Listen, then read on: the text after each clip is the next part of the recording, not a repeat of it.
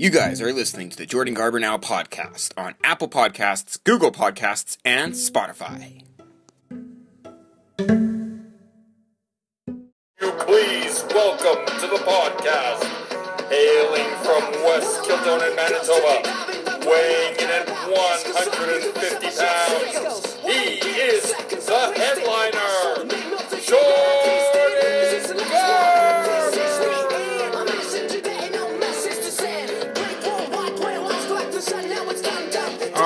The music, cut the music. Ladies and gentlemen, obviously, first thing is first. Welcome to Jordan Garber now.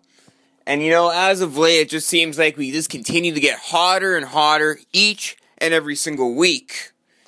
But at the same time, you know, there's many good times and there's many good vibes, obviously, and that's what I'm all about. But there's certain times where I have to meet in business in order to do so for my job and for my career and to have another world champion on my resume. And on June 26th, Jordan Garber now presents Prove It. Because that's what I'm going to do. There's a champion in the UFC. He was an NWA World Heavyweight Champion. He was in the WWF for three years. And Dan the Beast Severn, I know that you wanted to come on my podcast, you want to come on my show, and I'm going to bring you on to my show. Now, don't get me wrong, you may have been one of the toughest UFC fighters to date. You might have fought at the first UFC event. You might have been a legend in MMA. You might have transitioned from MMA to pro wrestling and became a big star in the WWF. However, at the end of the day, when it comes to wrestling media, I am the king. And I'm always going to prove that each and every time, no matter what it takes. I'm going to do everything it takes to get the upper hand and to get the successful interview that I want to get. So, Dan the Beast Severn, my advice to you is I know you're a fighter, I know you're a shooter, I know you can go for it. But on this podcast, I am one of the sneakiest people there is in this business. And I will do anything to reach a news headline. And just remember that. I'll do anything it has to take to once again reach the press. Enjoy your day, and of course, stay safe.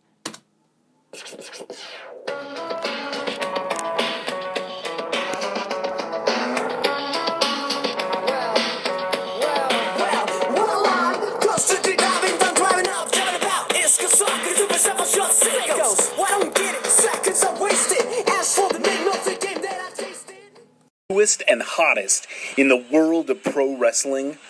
Then check out the amazing action on Powerslam.tv, the biggest indie pro wrestling channel in the world.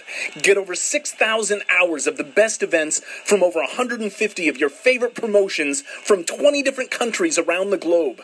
Brands like Progress Wrestling, Evolve Wrestling, Combat Zone, Defy, PCW Ultra, PWX, Over the Top, Shine, and hundreds of others with fresh content added every day for only $5.99 per month. Get your free trial today at powerslam.tv. You heard them. Use promo code PowerSlam now. All business aside, Jordan Garber now is going to be a great episode tonight. We have none other than our first interview with Tyler James and then our next interview with none other than Ballistic Brett Myers. And our main event interview for tonight is none other than Ring of Honor star Prince Nana. All coming your way on Jordan Garber Now. At this time, would you please welcome to the Jordan Garber Now podcast, hailing from Winnipeg, Manitoba, Canada, six foot, 190 pounds, Tyler James! And Tyler James is up next on the Jordan Garber Now podcast. He definitely made a name for himself in Winnipeg wrestling, but is he going to make a name for himself on this podcast? We're going to find out next. Ladies and gentlemen, Jordan Garber now is back, and we like to talk about Winnipeg wrestling. It is the roots of the program, and we are here with a well-established veteran of the game, none other than Tyler James. Tyler, how you doing, man? Well established veteran. I don't think I've ever been put over to that extent before. I'm Well- doing very well. Yourself? I am doing pretty good. I cannot complain. And I say that because not just because I'm a journalist and I say big words, but you have definitely proved your point in the Winnipeg wrestling game. Starting out all the way in January 2002 with Ernie Todd. Familiar enough, he's the first guy I ever talked to in the business as well. So kind of share with the audience here your experiences with Ernie Todd. You know, we hear a lot of good ones and a lot of bad ones, but what are some of yours? I bet you a lot of people want to hear about my experiences with Ernie Todd. But let's start with you. What did you think? Of, what did you think of him? Seriously, and then I'm going to bounce off of you. Well, the thing with Ernie Todd here is what happened was is I just got ex- promoted to wrestling and uh, not promoted to wrestling but exposed to wrestling. My mom let me watch it for the first time. You know, I'm a 15-year-old kid watching it on TV. So here I am on the internet trying to find some local promoters to talk to because I have this big fantasy that I'm going to be this big wrestler and the first guy I see is Ernie Todd, Canadian Wrestling Federation. So he'd go on the happened to me too. He'd go on the phone with me and he'd tell me, talk to me for like frickin' an hour or two hours, stories about him suing Danny Duggan and all these crazy stories about whatever. And then like he just expect a call next week. And shockingly enough, I never got a trained by the guy, so I don't know what the calls were for, but I remember Ernie Todd. So during that time, Winnipeg wrestling was pretty hot. So were the crowds pretty good at that time? Was CWF a good place to be, or would you rather be somewhere else in that time frame? 2002? Yeah. Well, like, because I started in January of 2002, like, and uh, so at that point, I had no idea what to expect at anything. I didn't realize I had no idea what kind of crowds they drew, anything like that. So my first couple of shows, yeah, there was like you know maybe 100, 150, and I wasn't like that impressed at the time, but I wasn't like completely discouraged. But it kind of just went downhill from there, realistically. Pretty much, yeah. And well, look at it now. He doesn't even own the company anymore. So that's Well, what, like he's completely disconnected. I ran into that guy like years ago, and that's pretty much what he said. He's just, oh, I don't do the wrestling anymore, and blah blah blah. So I'm like, whatever. But he was just such a ridiculous character. Like I don't know what he thought the business was supposed to give back to him, but it's just like just the amount of BS he said, and just oh my god, like he thought he was working people, but he just sounded like a fucking idiot all the time. the big a Kahuna, BS artist constantly, right? It was just ridiculous. the big Kahuna, Ernie Todd. Can you imagine him returning in like the fifty man Rumble to Remember? If you if like he were to return like in a match, would you go easy on the guy or would you beat the crap out of him? Why would I want to beat the crap out of him? you know, I'll tell you this. Like, I'll probably, I probably I wouldn't even get a chance to stand off with him. I don't even know, but uh, realistically, like, let's, he wouldn't even show up. Come on. That's crazy. I, I've never heard Ernie Todd be mentioned more on a wrestling podcast segment more than now. So, uh, big shout out to Ernie there. And yes, the first guy indeed I've talked to in the business. But obviously, good things do have to come to an end, like your great career in the CWF. But transitioning forward now, like, w- what was next in your bag of tricks? Like, you, you wrestled for a bunch of other promotions, but were they better than the CWF? Like, what, what were you kind of experiencing here through the demise of CWF? No, not better. Definitely not. The No? um, what what was going on, uh, and the reason why I'm laughing is because we're just we barely scratched the surface of Ernie Todd, but we might swing around back to him again. But like no, because what happened was is like um, like kind of a spin off uh, promotion kind of uh, kind of got created due to like pretty much the combined hatred of Ernie Todd, which was known as Ringmasters Entertainment, and I got in with them at the ground floor, 2004, maybe I don't remember exactly. I remember uh, Ringmasters Entertainment actually when I was a kid, and they had their first show. Well, not their first show, but they had a show at Vince Leah Community Center. And I remember always going to that community center. I used to go tobogganing there, play basketball all the time, and like do do all that good stuff. You know, before I wrecked my life. But uh, with Vince Leah and Ringmasters Entertainment, and during those shows. You know, yeah, it might have been a hatred to, er, towards Ernie Todd, but they definitely ran a great product. You can agree with that. Well, I, I also had a little bit of a um, a touch of influence on like some, you know, where like I wanted the direction of you know my career to go at uh, at that point, and there was a lot of there was a lot of promises from the office and uh, things things like that, right? Just of like and a lot of uh, a lot of trash talk as well. So they were they were expecting to do or hoping to do big things or you know pretty much outperform all the rest like the rest of the market, which was very like lines were drawn. You know what I mean? And weapons were you know at a, like at the at the helm, right, ready to uh, to go. Like these like people didn't really like no one was getting along, right? So it was just uh, it was pretty crazy. Like all these offices were just trying to out outdo each other. So there's a lot of bickering and uh, garbage of that sort. So it was just it, like it just like looking back on a lot of like my first run, like during during my time in CWF and um, Ringmasters Entertainment, I was known as Just in Time, which is such a ridiculous name. But Are you serious? think of anything for myself, and somebody just gave it to me. And realistically, the whole story comes around like that. One of the one of the guys he used to be his it worked. His the name was Overkill, tall dude. He wore he had a mask that was like looked like a like a skull, scary as hell. And we were in this weapons. The fans bring the weapons like battle royal thing. Like the the ropes were wrapped in barbed wire. There was like 50 dudes that came into this thing. It was insane. And this was like literally my debut match.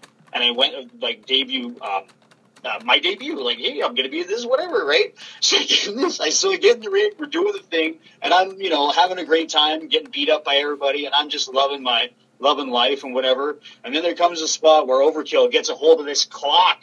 And I'm like, oh crap, is that glass? And he smokes me in the head with it. Luckily enough, you know, I didn't get cut. But that's pretty much where that name kind of came from. Is I got hit with a clock. It was a really big moment. Got a holy shit chant like you wouldn't believe. And then yeah, the name Just in Time kind of came about. I love how I call. I just love how I call myself like a professional wrestling journalist. You know, the whole time, you know that you were wrestling. I, I, I didn't know I, that Justin Time was you. I, I was wondering, like, when's Justin Time coming back? I remember this guy from CWE in 2009. Actually, funny story was when there is um, when I was a kid. Man, CWE ran their first events in 2009, I believe, and at the Maples Community Center. And this is when I first met you, I believe, when there was this whole heated debate about well Winnipeg wrestling promoter. I don't know who it was. I really don't care. I'm over it now. I'm an adult, but this was a long time ago. A wrestling Oh, yeah. promoter, you know, went on the internet and you know did some trash talk to me. You know, being the young guy, wanted to be in the business, kind of giving me a few jabs. So I remember my dad, my dad who hates wrestling, with goes inside the boys' locker, like, goes to the boys, goes to the locker room and gets to the bottom of who did it. Either way, it doesn't really matter who did it. At the end of the day, it's all under the rug. But I remember you uh, shook my hand and you said, "Nice to meet you. I'm just in time." And since then, I never knew that was you. So that's uh that's a first. That you learn something new every day. Do you remember that? Yeah, I think I think I do remember saying hi to you because I think you. I remember you being like this young. Like I think you were doing some writing at the time, or maybe taking pictures. Yeah, I was writing and like taking pictures and like I was 14, 15, so all I was doing was generating garbage. But like I didn't care at the time because I was just a kid. I was just enjoying the business. I was being a fan of the business and I was a smart mark. I just wanted to, you know, kind of get involved as I could. And you know, obviously that led to my direction now, but uh yeah, I started out with pictures and then I started out with those interviews and then that kind of leads me to uh slowly I stepped uh, to different roles in the business, which is a really cool story. You know, looking back to I, you know, I really appreciate you telling me that because to be honest, I do remember coming up and saying hello to you because I think someone like, like I said, I, I remember seeing you around and I knew you doing some positive, some positive things as like a journalist kind of thing, and I'm a and I'm a firm believer that like this this business needs like those like Dave Meltzer type people, regard like regardless of the example. You know what I mean? That the you know the writers or the people that really care about it want to present it in a you know like in the the best the best light possible, right? So and the funny and at that point it was 2009. I was pretty much like I got it on the ground floor with C with CWE. Danny gets the gets the thing going, and I heard he was doing it. I'm like, hey, how do I you know let me get you know let me get involved with that, right? And it was pretty much you know I was doing a few things, and I just kind of lost my luster and other you know personal circumstances pretty much you know for like kind of forced me to take a few uh, a few years off before I repackaged myself as as Tyler James, which isn't really much of repa- repackaging up until recently anyway. Yeah, it was definitely a, a crazy time in the the business today, and you definitely look at what CWE has and the current product that they're delivering, and you've had a big role in that with the Degenerates tag team. And I, from the get go, I was talking with you, and you said this is a very good idea. watch what I have coming. Went to the show, checked it out, and boom, you know, you guys got something good going. You know, who came up with this whole um, tan- tangent or stable or whatever you want to call it? And how did it, kick off? Like, how did you guys put this idea into full effect, put it on pen and paper, give it to Danny, and obviously uh, do your thing? Um, it's a great gimmick, a great idea, and you guys come over as major heels. Um, what was the idea behind this? frustration realistically like i like when i kind of when i made my my return my triumphant return to cwe and fucking i don't even remember what year it was it was kind of it was just a slow burn coming forward and then i just wanted more and more and more and now this is the this is you know i'm really getting some you know real meat on the bone and you know things like that out of out of this out of this industry so coming forth, it was like I, I, saw what was happening to Drag Neil, right? I think at the time, you know, he was having problems with his mom, right? And, you know, his mom was getting involved in his matches. Kevin Cannon had like something to do with it, so he was incredibly frustrated. And uh, and I think Mike uh, Mike Mission was also extremely extremely frustrated with his. He, he was ready to just like you know, like he'd had enough. You know, it's, it's he felt it was his time. It, like everyone that is the you know the previous previous you know people have been keeping him down, and he felt like it was it's his time to to really break out and be a, like you know who he who, who he is now and what we are today, realistically, because we all you know we're just like I said, just frustrated with where we were, and I was just like you know like we just need to just uh, just ripping shit up and not caring. You know what I mean? And that's realistically what we're doing, or what I'm doing. I, I just don't care. I'll do what I want, and realistically, you know, the consequences will be the consequences. If I get my ass kicked, then wow, hey, look, I got my ass kicked, but I'm going to come back tomorrow and do it again because that's realistically the only way you can get some any respect in this damn this damn industry. You know, like fuck it. Oh, exactly, and you know, Mike Mission. They share my my opinion. I know that because we've talked about it a million times. Like, you know, we can be on more shows, have more opportunities for multiple championships if we just continue causing chaos, which is what we're going to continue doing because it's working. It's a formula that works and it's going to continue to work because it just fucking does. Well, you cannot agree. I can't agree with you more in terms of that. You guys have proven to be a dominant force. Do you guys have any targets that you have standing in front of you that you guys are on your kill list, or are you guys just going to destroy everything in your path? Well, whatever we decide is our goal that week, because that's where you know that's how we pretty much assess things. You know, every for every matchup that we get, we just, you know, we figure out exactly where we want to be at the end of the day, and that's the goal that we work towards. and it's it is a unified goal, just like when we took when we took care of uh, of Big Cliff and Billy Blaze. That was a, that was a common goal that day, and it was accomplished. Crazy. Those are both very big men as well. So that was uh, definitely uh, impressive. But please don't aim your attacks on the Jewish wrestling journalist icon Jordan Garber. Did nothing wrong to you guys. You guys are cool. We're cool. We'll share some joints. Hey, I, I told, hey, I shook your hand that day when you were a kid to encourage you to do this, and I've always encouraged you to continue doing this. So, hey, you're giving me a, you're giving me a platform, bro. right on, man. All right, so obviously the ge- Degenerates are a big name in professional wrestling right now. They are a force to be reckoned with. But um, you know, in terms of chemistry, here. Uh, name a few guys. Let's say name three guys here in the Winnipeg wrestling scene that you just had some really good chemistry with. The bell rings and the match was just clouds. So it was easy to work with and everything went well. What are some examples of that? Oh, ease of ease of match. Yeah, chemistry and ease of match. Those two. Um, oh man. Oh, one guy I really enjoyed working with, and this is from my beginning run, like ringmasters and such was uh, Gibby Guerrero. I remember him. He used to be my teacher. Yeah. he I think the one thing that I one thing we did was try to use real emotion. It was almost like for like thirty seconds we actually did hate each other, and that's where the you know what I mean. Mm-hmm. It, was just it was just insane. Like there were there were matches where we had like these standoffs that were you know got pretty good reactions, even though like like there was uh, we were in we were in Gimli in his hometown you know what I mean? And it was just it was a, it was a really really good time. You know, like I really he's one guy that I would want to you know wrestle more and more because it's just I always felt there was a way to put more layers on everything. We just add more add more heat and add more animosity, and you know what I mean. So it just like, everything with him really really felt genuine. and real. Right on. Would be like another uh, two guys that you think you had a good um, standing with in the ring. Dick Blood, he was a guy that took me under his wing, and I get he really toughened me up realistically because uh, when I, my first impression of wrestling was, you know, obviously, oh, it's fake. This isn't fake.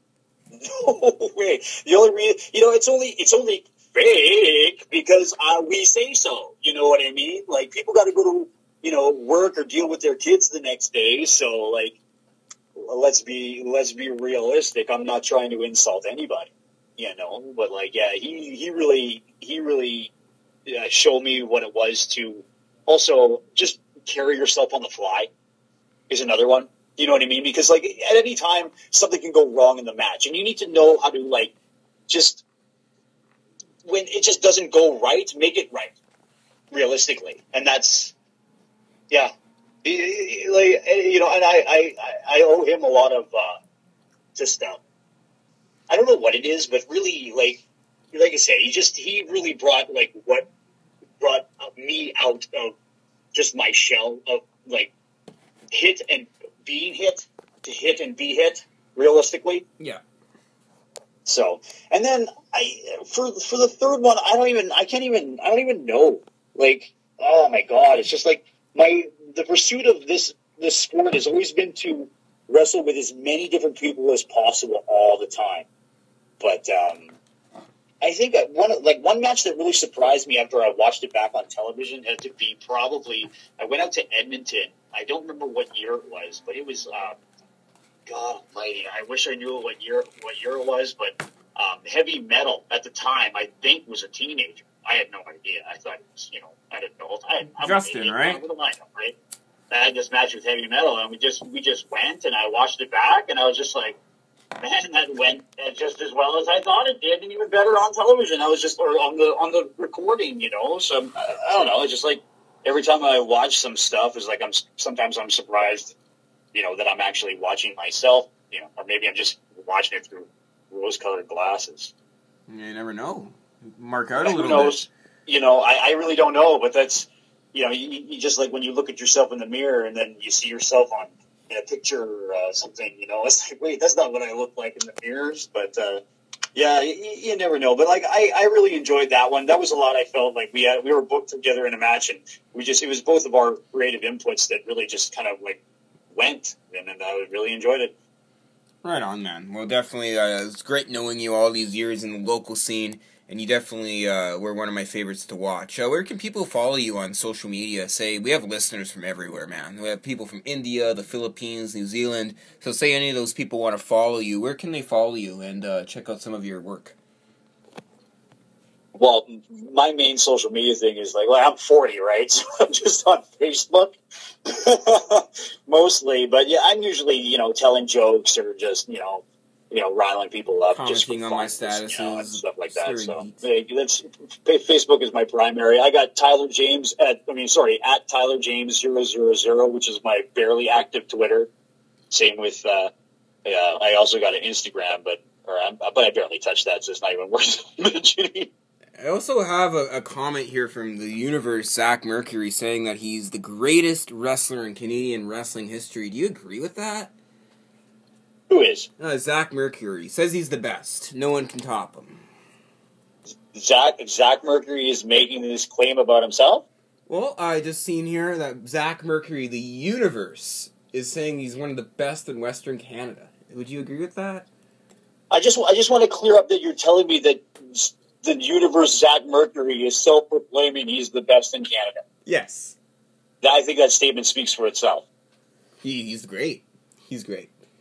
Anyways, um, once But I do have a theory behind that. yeah. Realistically, you know, like what? How how tall is he?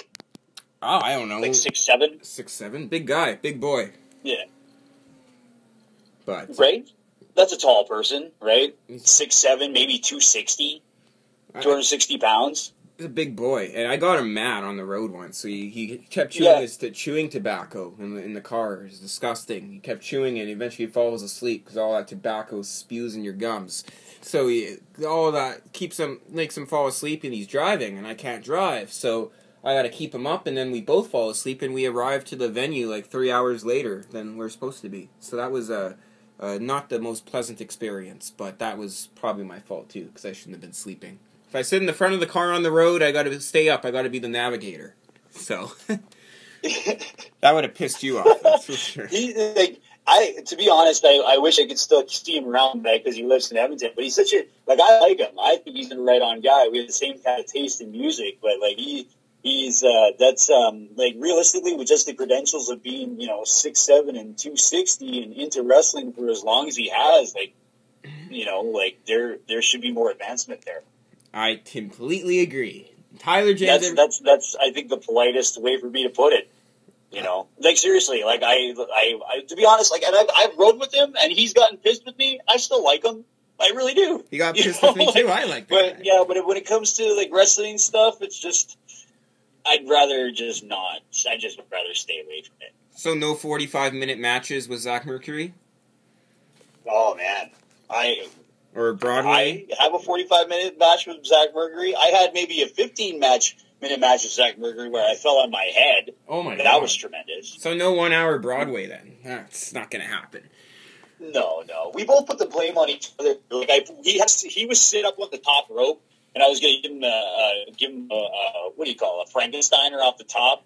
And as soon as I got my legs around around his head, he just kind of fell and dropped me on my head. Oh my god. And he fuck. claims that I pulled him down too hard. That's not safe. I'm like, I don't know how that's possible. I'm pretty sure I only weighed 180 at the time. I'd So- freak out. I'd But yeah, like that, it was that was painful, and I my my shoulder for quite a while. And, I would yeah, take a so break. It was like shifted, like like it's a common hockey player injury when they get pushed into the boards. yeah. So yeah, it's kind of come back like to the position now. But yeah, that's my uh, that's my Zach Mercury experience. I wish I had the tape. Right on. Well, maybe I one think, day. I think that damn Ernie Todd has the fucking tape. That Ernie Todd, that guy, you know, he's still Yeah. sitting on the beach in the Dominican Republic. Who knows? Maybe the world wants to hear him on Jordan Garber now. No. No, I agree. Tyler James, everybody. What a great interview with none other than Tyler James here on the Jordan Garber Now podcast. Coming up next, we're going to introduce the ballistic Brent Myers and the interview coming up on Jordan Garber Now. Ladies and gentlemen, at this time, would you please welcome to the Jordan Garber Now podcast. Five foot nine, weighing in at 238 pounds, hailing from Chicago, Illinois, by way of Texas City, Texas. Ballistic Brett Myers. Yes, everybody, ballistic Brent Myers returns to the Jordan Garber Now podcast next.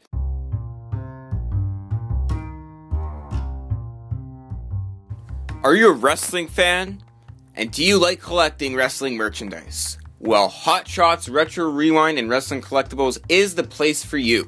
They have t shirts, action figures, DVDs, and autographs available. Check it out Hot Shots Retro Rewind and Wrestling Collectibles on their public Facebook group.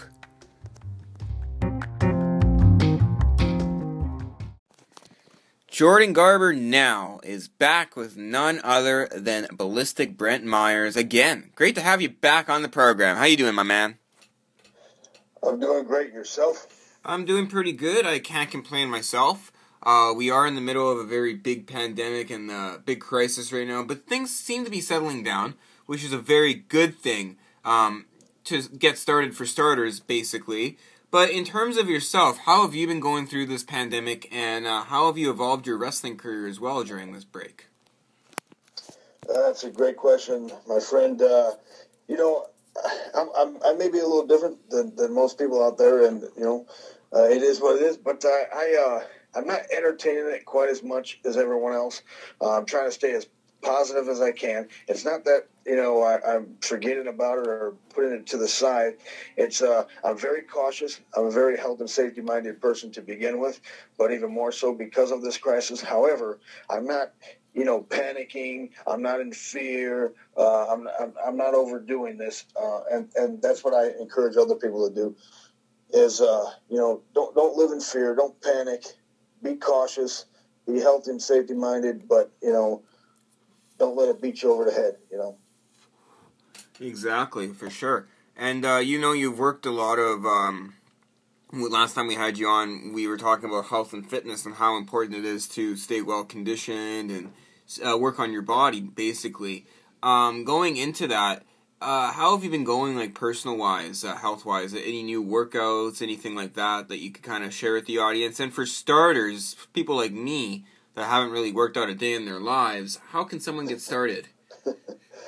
um, another great question there, uh, Jordan. Um, you know, as far as my workouts, I don't want to give away all my little secrets to here, but um, you know, I, I, do a lot of circuit training where you're you're going station to station, especially with with my normal travel schedule and all the things that I'm involved in. I, I don't have time to be in a gym two three hours all the time, so I try to condense it all. Where you know, uh, I, I'm doing squats, bench pressing, shadow boxing, you know, striking heavy bags, just going station to station, like I said, and knock it all out within 45 minutes to an hour. I'm out of there, in and out.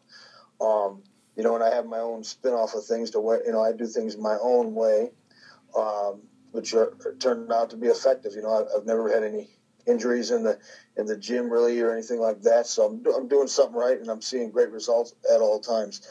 Um, speaking of which, uh, you know, Justin, um, uh, I will, I will, I have a little workout advice for you and the uh, the listeners out there, but I just want to touch on this. I have recently uh, done a a uh, fitness commercial in the Midwest, uh, Chicagoland area, uh, with a fitness group called Evolve Fitness. They're doing big things. They got about six or seven locations throughout uh, Illinois, Orland Park, Illinois, Naperville, Illinois, and so on. And they're looking to expand to other states, maybe even out of the country at some point. But uh, you know, it's a good thing in the making here. Um, so I just wanted to get that out there. And at some point, my 17 year old daughter, Michaela, she's looking to get more involved in fitness and, and uh, modeling and things of that nature. And I will be plugging her, her into a future Evolve fitness commercial and, and, some other things. So real excited about that to get her involved in, and uh, TV and media and marketing and all that kind of thing as well, making sure she's staying in good shape. Absolutely. Um, yeah, and as far I'll give you, you know a few tips for you guys out there. Uh, uh, going back a step here, I was talking about uh, circuit training. It's worked for me. It may not be something everybody wants to do, but if you're pressed for time, circuit training is something to look into. Uh, you know, where you where you're going station to station, maybe do uh, biceps, triceps, hit legs, hit this, hit that. You know, hit different body parts all at once, rather than well, you know, today's arm day, tomorrow's leg day, and drag it all out through the week. Um, you know, it's it's a lot easier to knock it all out at one time. And then one trick that's worked for me is it, when you get to the gym, you know, a lot of people like to warm up with light weights and go, gradually work into it. For me, I like to go right to the heavy stuff right away because think about it, when do you have the most energy? When you first arrive, right? Yeah. So if you do the heavy stuff last, that's when you have the least amount of energy. So yes, it's good to warm up, but maybe warm up just a little bit, just to loosen up a little bit, and then hit the heavy stuff first. All right. Well, what a great tip. That's definitely something that I am going to be doing. Now, in terms of chemistry wise, you know, you worked a lot of wrestlers in the in the squared circle, but you know, um, c- counting off the top of your head, who are some guys that you just had a good match with, and you continue to have good matches with, great chemistry, nothing went wrong. Who have I had great chemistry with? Yes, sir. Okay. Uh, I would say, you know, I've done a, two or three matches uh, at least with my trainer Dan the Beast Severn from the UFC Hall of Fame, as well former WWF superstar. Uh, we've had some great matches out in the uh, the Connecticut area as well, uh, Michigan, and uh, you know we, have had some good chemistry in there. I would like to do another match at some point before he fully retires. Um, and you know, no pun intended. Uh, he still does very well, but I would love to have wrestled or even climbed in the cage with him during his prime time. Um, the man is still very athletic, still a dangerous man. He's no joke, all business, as am I, and uh, we've always clicked well in and out of the ring. Uh, another guy I had some great chemistry with in the ring was Night Train Gary Jackson. Jackson, he uh, has done a lot of work with, throughout the years with uh, WWF, Southern Illinois Championship Wrestling, uh, WCW. You know, been all over the place. I just think if he was given the right push, uh, he could have been, uh, you know, three times the star that he was. But he's still a phenomenal athlete, still going strong. Uh, so those are a couple of guys I've had some great chemistry with. Right on. Now, what are your some future goals for yourself? You know, um, you're uh, not just a wrestler, but you've been into marketing and advertising and promoting uh, certain brands. Uh, what's next on your list of things to do? Oh, well, you know, uh, again, I'll be doing stuff with Evolve Fitness, doing some commercials with them. Uh, it looks like I'm just waiting on some dates with all this crisis stuff going on. It's really hard to put anything in stone, but working on it little by little. Um, I have been in talks with uh, CCW, Coastal Championship Wrestling, in the Fort Lauderdale, Florida area. So they want me to come out and train. I've already got my flight booked. Uh, thank, thank, uh, you know, I want to thank my uh, sponsors out there who, who have taking care of my travels. By the way, they've been a great help taking care of any pro wrestling travels, uh, MMA travels that maybe the promoter uh, can only cover a portion of, or something like that. So it's it's good to have them on board. Um, you know, uh, so I just want to get that out there. And uh, i just got my hands in a bit of everything as usual. Just you know, I, I want to get involved in some more film projects as well. Been talking to some producers out in Key West. Uh, once they are permitting people to come in the area that are non-residents. I will be working on a film out there. I'm really excited about that. Uh, the film I'll be working on uh, will also be kind of martial arts related. Um, I'll just say that much. Um, it's going to be really cool. So I, I, I, got a number of things coming up. Great stuff. Now I'd like to say uh, there's a segment that I do on this podcast called "On This Day." Something new. If, I, if anything significant in my wrestling career pops up on this day, I bring it up and I get a wrestler's perspective on the name. So on this day, Jordan Garber did not interview Paul Orndorff, but he did get to hang out with him for the night, and it was definitely a great one. What are your memories of Mr. Wonderful Paul Orndorff? Memories of Mr. Wonderful Paul Orndorff. Um, I, I, believe I seen him years ago at the Rosemont Horizon in Chicago as a kid growing up watching the business. However, as an adult, I don't think I ever ran across the man. I always heard good things about him. Um, you know, I, I, remember him in WWF. I mean, uh, just putting on great matches with Hulk Hogan, Ace Cowboy Bob Orton. Um, you know, doing things with uh, uh, WCW late on in his career. I believe he had a similar problem as Dick the Bruiser uh, with a torn bicep, if I'm not mistaken. And uh, yes. it was sad to see that happen. But I, I do like his spirit. He kept going, pushing through injury, did not let anything hold him back. Great stuff, man. Well, definitely, we had a great conversation with you. And before we wrap things up, you've been in contact with a great individual by the name of Carol Castle in the Minnesota wrestling scene. Can you kind of talk to uh, tell us about what you've been talking to her about and what projects are coming up in the future for you two? Yes, uh, Carol Castle, a great lady. She's a bail agent, um, also retired correctional officer out in the Minnesota area, and she is well involved as a leader of uh, Wrestling for Life and Lifecoin uh, Suicide Awareness and Prevention Group. I am the co-founder of that group. Um, you know, she's doing a lot of things, going state to state, uh, doing speaking engagements, various seminars, trying to get the message out about suicide awareness and behavioral crisis, letting people know that there are other numbers out there they can contact. They, there are other options. Um, on, the, on these coins, for example, there is hotline numbers on the back of them that an emergency worker can call, whether you're a firefighter, police officer, security officer, military, corrections you know, you're going through traumatic experiences, you can contact that number. It doesn't always have to be 911. There are people out there to help and talk uh, to you and, and push you through these uh, hard experiences that you're going through. And, uh, you know, uh, not only emergency workers but pro athletes as well that may be you know uh, experiencing concussions, other injuries, uh, you know, uh, death of their, their fellow talent, anything that might be running through their head that may create these suicidal thoughts. We want to help guide them through. So by having these life coins, the weight of the life coin in your pocket could possibly help a talent or emergency worker think twice about what he's doing when may you know sometimes when you're down and out you tend to fiddle with things and you may reach in your pocket grab one of these life coins and say hey you know what maybe i better give this hotline a, a call and and, and uh, seek some help for this rather than make a bad decision so that's kind of where we're going with that Absolutely, and it's most important to spread awareness about uh, something as serious as that. That's for sure. And kudos to you two for putting on such a great product for uh, people in need. Now, uh, where can people follow you on social media, uh, or maybe even watch some of your matches? Uh, Jordan, they can contact me on Facebook under my legal name Brent Brooks, aka the Ballistic Brent Myers, um, and or Instagram under Crowd Pleaser twenty five twenty five. Again, Crowd Pleaser twenty five twenty five, um, and or email me directly at starpowerbbm2020 at gmail.com. Um, if you want to book me for something, I accept payments via PayPal uh, um, and or cash payment upon arrival. Uh, there's many payment methods that I'm willing to, to uh, work out.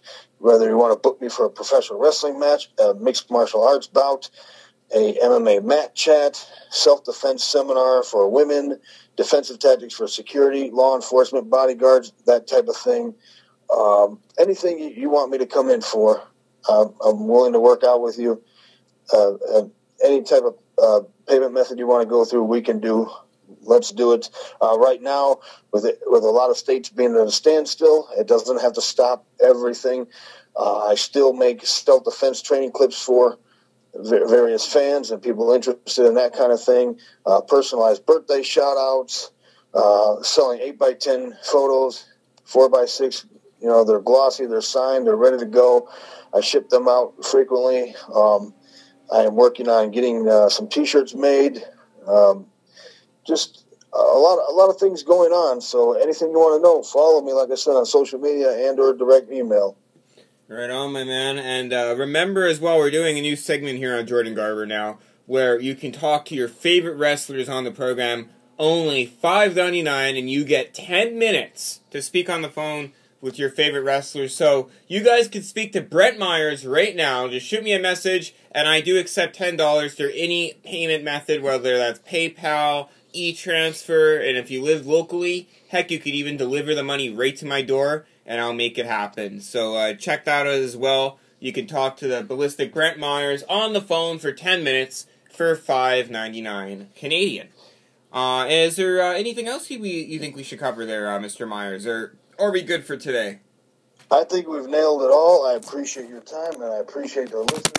Uh, the BBM encourages you to check out Jordan Garber's podcast here.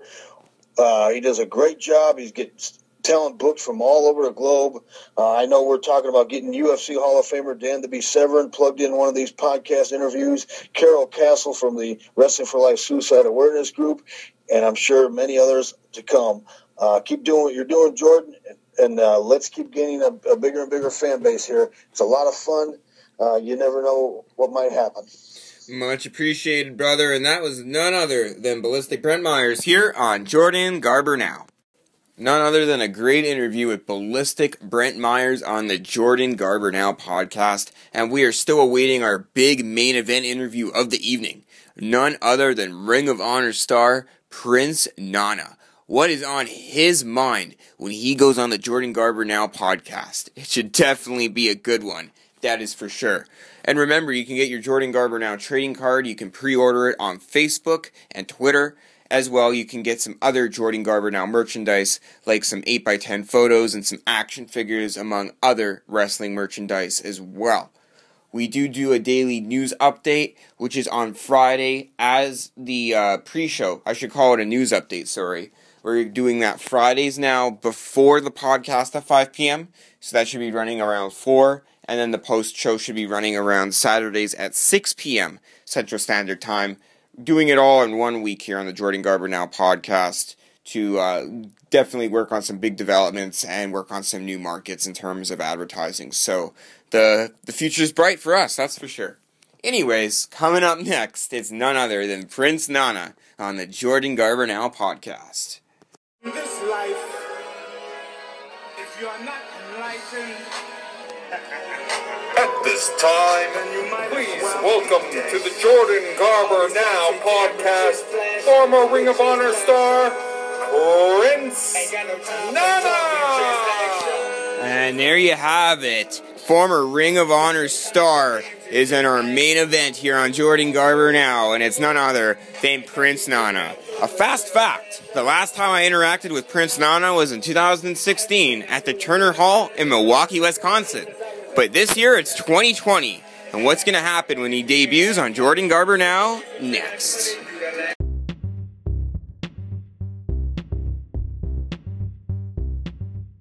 Do you enjoy talking to your favorite wrestling superstars? Well, Jordan Garber now has an opportunity for you.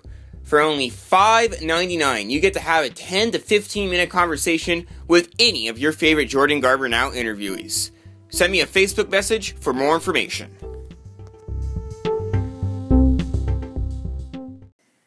We are here with none other than Prince Nana. It's great to have you on the show, man. How are you doing?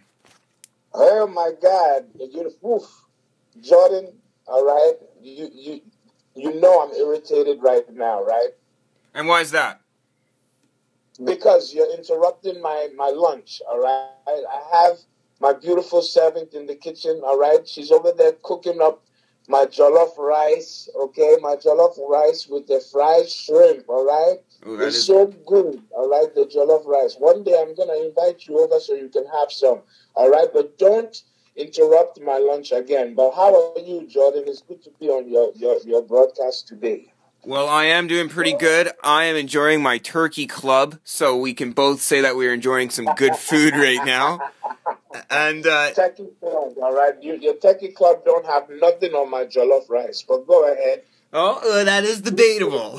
Just bugging you there. But uh, starting out and training with uh, Johnny Rodz, you were looking to uh, find some advice on where to train when you just first started out, and that was Johnny Rodz. Uh, starting out with him, what were some experiences that he taught you that you'll always remember for the rest of your life? Oh man, forget it. Johnny Rodz, you know, God bless him. He's maybe in his in his mid to late eighties right now. He's a pioneer in the wrestling business, and I learned a lot from him. He's like a, a second father to me. And you know how you have your, your parents, and sometimes you, you get into fights with them, and you don't want to talk with them, and then you want to talk with them, and you don't want to talk with them.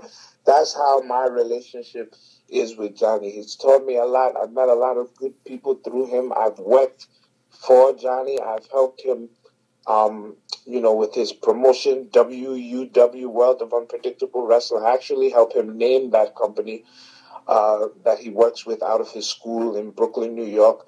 So, you know, Johnny took me under his wing. I was the first uh, young student that he ever had in the school, the first student who was 15 years old.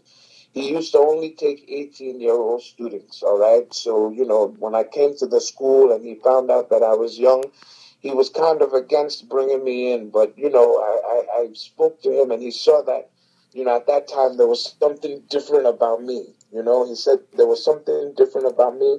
And then he sent me home with a, a, a, a letter for me to take to my mom for, for her to sign. And, and, and from there was history. But as far as what he taught me, he taught me a lot. All right. And, and one of the main things that he taught me and wanted me to be prepared for, but I really didn't understand it back then, but I understand it now as I'm an adult in the business is it's mainly about the inequality in professional wrestling. You know, he always wanted me to be aware of that.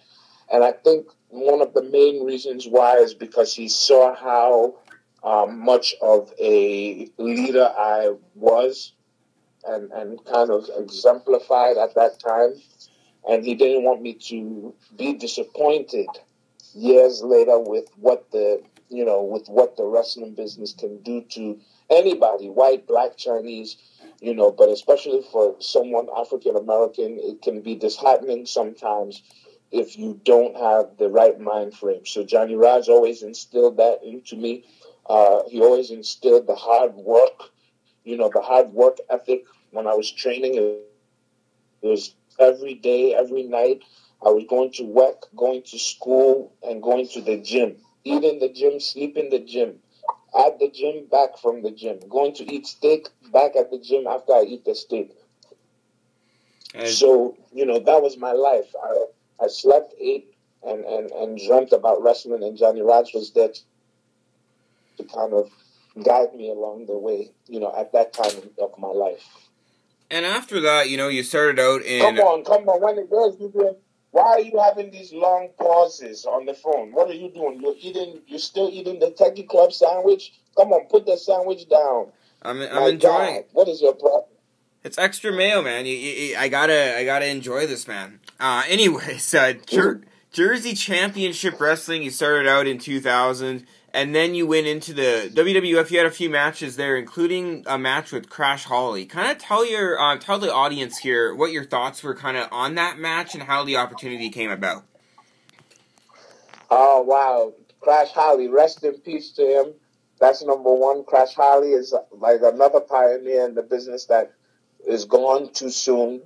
Um, but you know, uh, wow, wrestling Crash Holly was probably one of the biggest highlights in my my career. Um, it happened in 2002, which is it seems like a lifetime ago, uh, and it was in Madison Square Garden in front of a sold out crowd. Um, you know, when I walked out the curtain and, and, and, you know, the, the crowd saw me, wow, what a, what a moment. Because at that point, I was already kind of like a, a New York City, kind of like a fake icon in New York City. You know, we used to do these shows in Queens where like um, it was kind of like 500 to 700 people at the shows, and I used to come out and the crowd used to go nuts.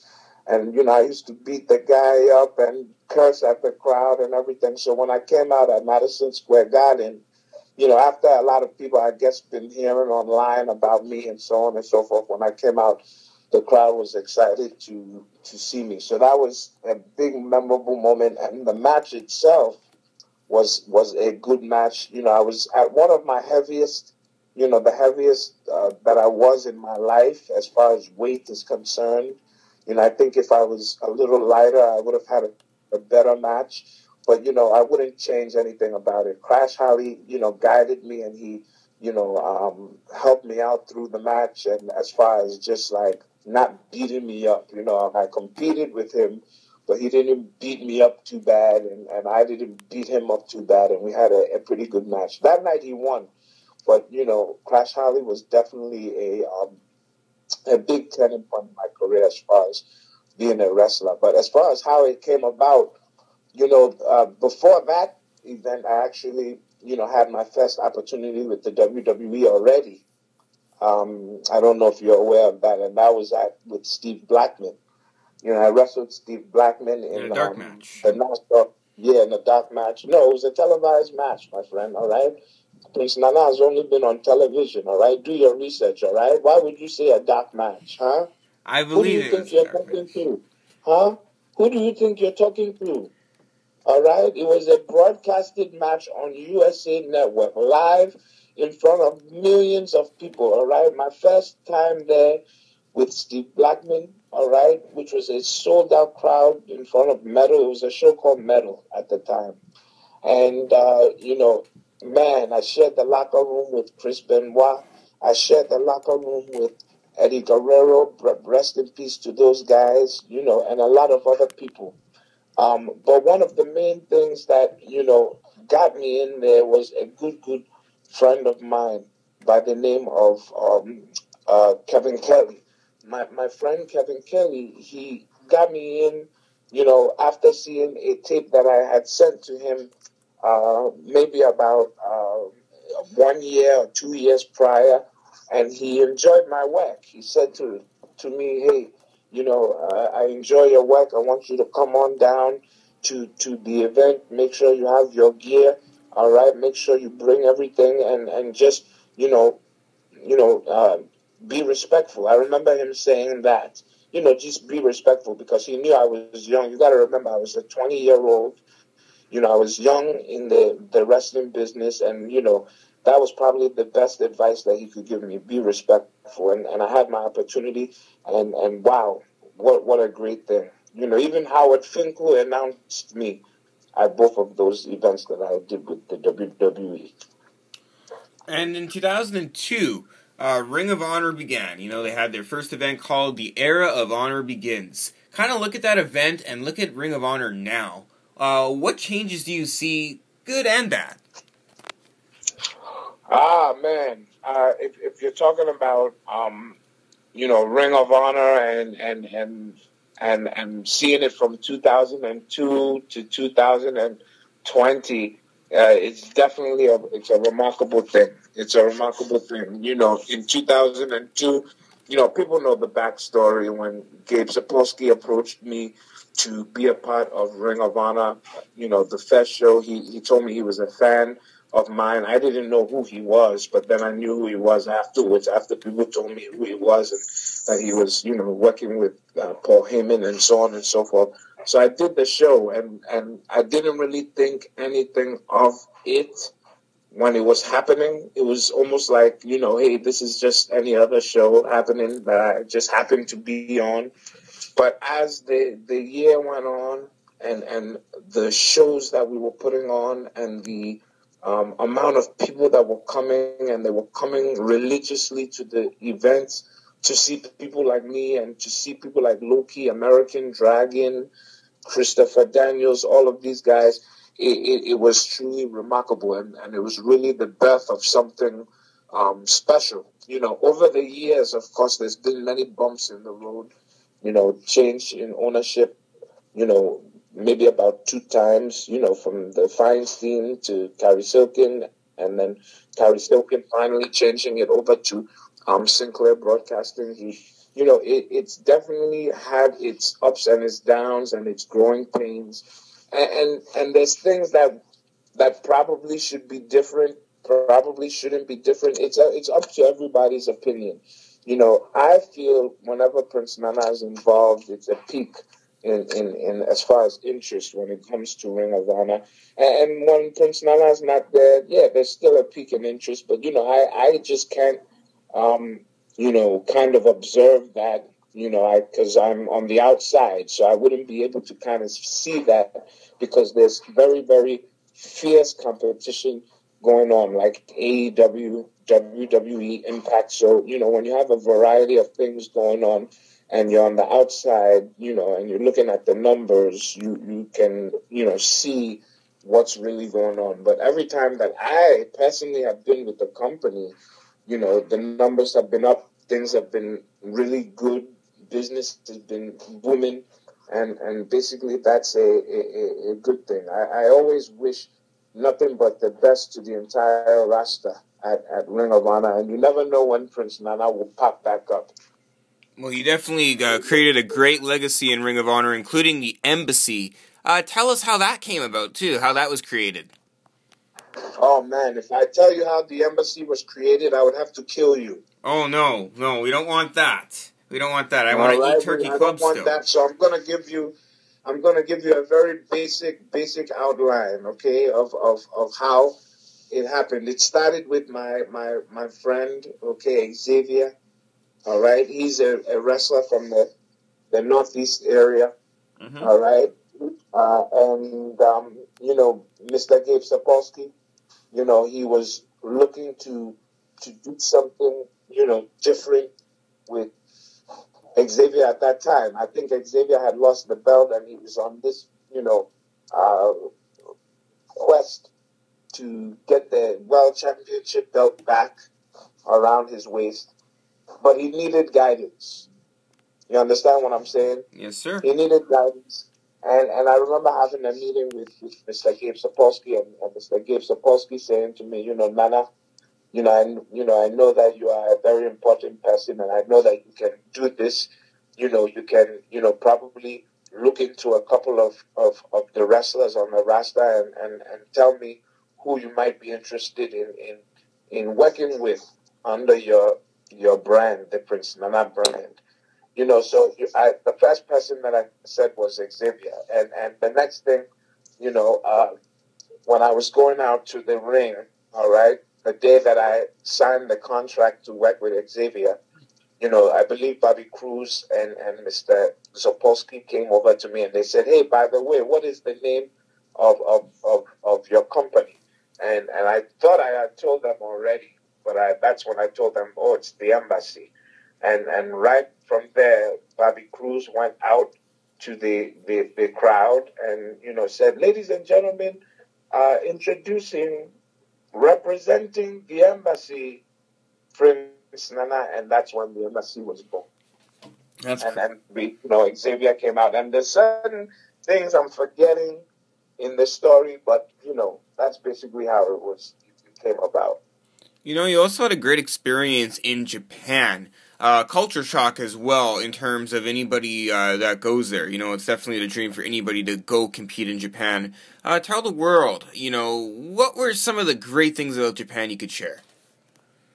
Oh man, Japan is a beautiful place. I, I can't wait to go back sometime in my life. Uh, sometimes I can't believe I even went there. You know, it's it's. Um, luckily, I have pictures and I have um, pay per view uh, matches that I did um, in front of the world to kind of like remind people of you know what I did there. But Japan was unbelievable, unbelievable. Uh, hats off to Steve Corino. All right, Steve Corino. He works for the WWE right now. Hats off to him for helping set that up with uh, you know Hashimoto. All right, he was the owner. Rest in peace. At the time, you know Hashimoto. Uh, he he saw me wrestle at Ring of Honor, and and he he was like, "Who is that guy? Who is he?" And you know, Steve Corino was his like you know his scout, his his talent scout, and and basically he was like, "That's Prince Nana," and you know he was like, "I definitely want him to be on the tour. Make sure that you contact him." And you tell him I want him to be on the, the tour of Japan. And that's when history started. You know, Steve Corino contacted me. He told me what was going down, and, and I was on my first flight to to Japan with um, the Christopher Street Connection. Can you believe of all Wow. people, the Christopher Street Connection? Boy, we had a good time. Man, we must have eaten all the food on the plane. We were watching movies. There was a baby crying the whole 17 hours, but we didn't care, all right, because we were in the first class and we were going and coming. It was a great experience. Roppongi, oh man, Roppongi is a great city in Tokyo, all right. And then we got to work at the Great Korakuen Hall, all right, which is not too far from the the the um, the the Tokyo Dome in in Tokyo and and the matches that I had with the zero one people were just totally fantastic. So my whole uh, fan base out in Japan, I look forward to seeing you again. All right, make sure you you you contact Prince Nana on social media. I like hearing from you guys. Absolutely. And uh, before we wrap things up and give you your social media here, I bring up three names. It's, a, it's called the Random Three. And you're going to give your opinion on them. Don, uh, Donovan Dijak, now in WWE. Uh, we talk, We also have on the list Low Ki and Cesaro. What are your thoughts on those three? Oh man, all of them are good friends. Every single one of those guys that you said are good, good, good friends of Prince Nana. I, I had a good relationship with Donovan Dijak um, towards my, you know, the last time that I was with Ring of Honor, the most recent time I was with Ring of Honor. Uh, right after that, he got picked up by the WWE, so I did my job. All right, I did my job, and I'm proud of it. And I'm proud of Donovan Dijak. He was a star from the beginning. All right, and we just put a little bit of a twist on it and made it more of a, uh, of a believable thing. All right, and once that happened, it was uh, go time. And and as far as Low Ki, Loki is a is you know we had our time in the ring in Ring of Honor. All right, but let me tell you something. He is one of my good good good friends in the wrestling business. We go out to eat Korean barbecue the time. We have good laughs. We've been on the road together. We share the same mentor, which is uh, Jim Kettner. the old owner and, and creator of ECWA in Delaware. Uh, and, and Low Ki is definitely an innovator in this business. A lot of people probably won't say that, but he's an innovator in the business, and I'm proud that he's my friend. Uh, and, and the last person you said was Cesaro. Cesaro is a star. You know that already. He's a star.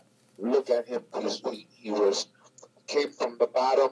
All right, they flew him in from England or from um, from Switzerland to become a part of the Ring of Honor roster. He was very humble, very humble Switzerland man, you know. And then he, he came up on the ranks, became a part of the the, the you know um, the world's greatest tag team. Am I right? Yes, sir. No, not, not the world's greatest. Not the, the, the Kings of Wrestling. Kings of Wrestling with Chris Hero. Exactly, the Kings of Wrestling tag team. All right, which took uh, you know took storm throughout the wrestling business, and then finally coming to the embassy. Okay, for that final piece of of spice before he went to the WWE. So I'm very very proud of him. All right, and all of those guys that you mentioned. It's nice that you brought up their name, my friend. Absolutely. And uh, before you, uh, brush your teeth this morning? what's that? Did you brush your teeth this morning? I certainly did. Okay, because you're, you, the way you're talking, it sounds like your mouth is dry. All right, it sounds like your mouth is dry. Go get some some type of juice or something like that. All right. For Are you nervous or something? Don't be nervous. I could definitely do that. It could be from the Turkey Club as well. You know, uh, that could definitely Right, be another why you see factor. The Turkey Club don't have no juice in it. When I eat my jollof rice with the fried shrimp, it's going to be nice, juicy, and, and very, you know, tasty, but not too much salt because I'm, I I have high blood pressure, so I don't eat with too, too much of that salt stuff. Yeah, so too much salt can definitely be a killer. Is that still cooking, by the way? Yeah, man, it's gonna be ready soon. You know, she, you know, she got it over there in the oven right now. She tried to interrupt my conversation to ask a question, but you know, Prince Nana can't have that. Prince Nana can't have that. So I, I just wanted it to keep going smoothly and make sure that everyone that's listening to your podcast is actually learning something. All right, because it's kind of tough right now. I know everybody wants to go outside. All right, everyone wants to go outside and start to walk around, go shopping, go to the mall, go to shows, but we have to put safety first, all right? Absolutely, and most definitely. That's a very strong message sent. And uh, you have a fundraiser uh, that you have on uh, GoFundMe as well. Uh, plug that along with your social media. How can fans uh, donate and help uh, what you what you have in the works? Apparently, it's something very big.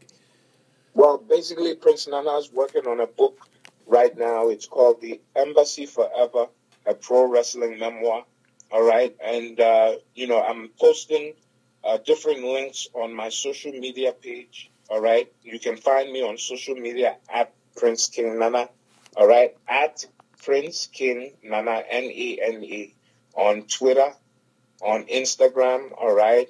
If you want to follow me on Facebook, which I think I have way too many followers now, I might not be able to add you, but it's Nana, that's N A N A, and then O, all right, like open, and then Bando, B A N as in Nancy, as in, you know, uh, nail, okay, B A N as in nail, and then D as in dog, O as in open, and then H as in hole, all right? Perfect. Uh, well, we'll definitely are the Jordan Garber now follow followers will definitely give you a follow, and uh, I'm going to spread the word as well of uh, your book, and I uh, I look forward to reading it. That's for sure. And thanks for taking the time to be on the podcast today. I- I appreciate being here, Jordan. All right, keep your head up. I look forward to seeing you in the big time one day. All right, and everybody out there, make sure that you support Jordan. He's a good guy. All right, he was eventually, originally going to be a foot nail clipper, but he's following his dream and becoming a referee and a podcast host. And I'm proud of you. Thank you very much, sir. And you just listened to a great interview with none other than former Ring of Honor star Prince Nana on the Jordan Garber Now podcast. It was definitely cool meeting him in Milwaukee, Wisconsin in 2016 and in Hopkins, Minnesota in 2016 for those two Ring of Honor shows. You know, besides going to WWE, I never really went to a major wrestling event other than WWE, and to go to a Ring of Honor show at those two places was really cool. and to get a backstage experience was even better. So to have him on the Jordan Garber Now podcast and share his opinions is uh, truly an honor and a privilege to uh, have. And it's so cool because you look back to all these wrestlers you interviewed and it's almost like you're starting your own little scrapbook collection. There's so many great memories and so many great moments, and there's more to come each and every Friday at 5 p.m. Central Standard Time on Apple Podcasts, Google Podcasts, and Spotify, among other podcast listening sources. For myself, Jordan Garber, and the Jordan Garber Now podcast, I really appreciate you guys listening to the podcast today. And if there's someone out there that looks like they're having a rough day, remember, a simple act of kindness can turn someone's day around.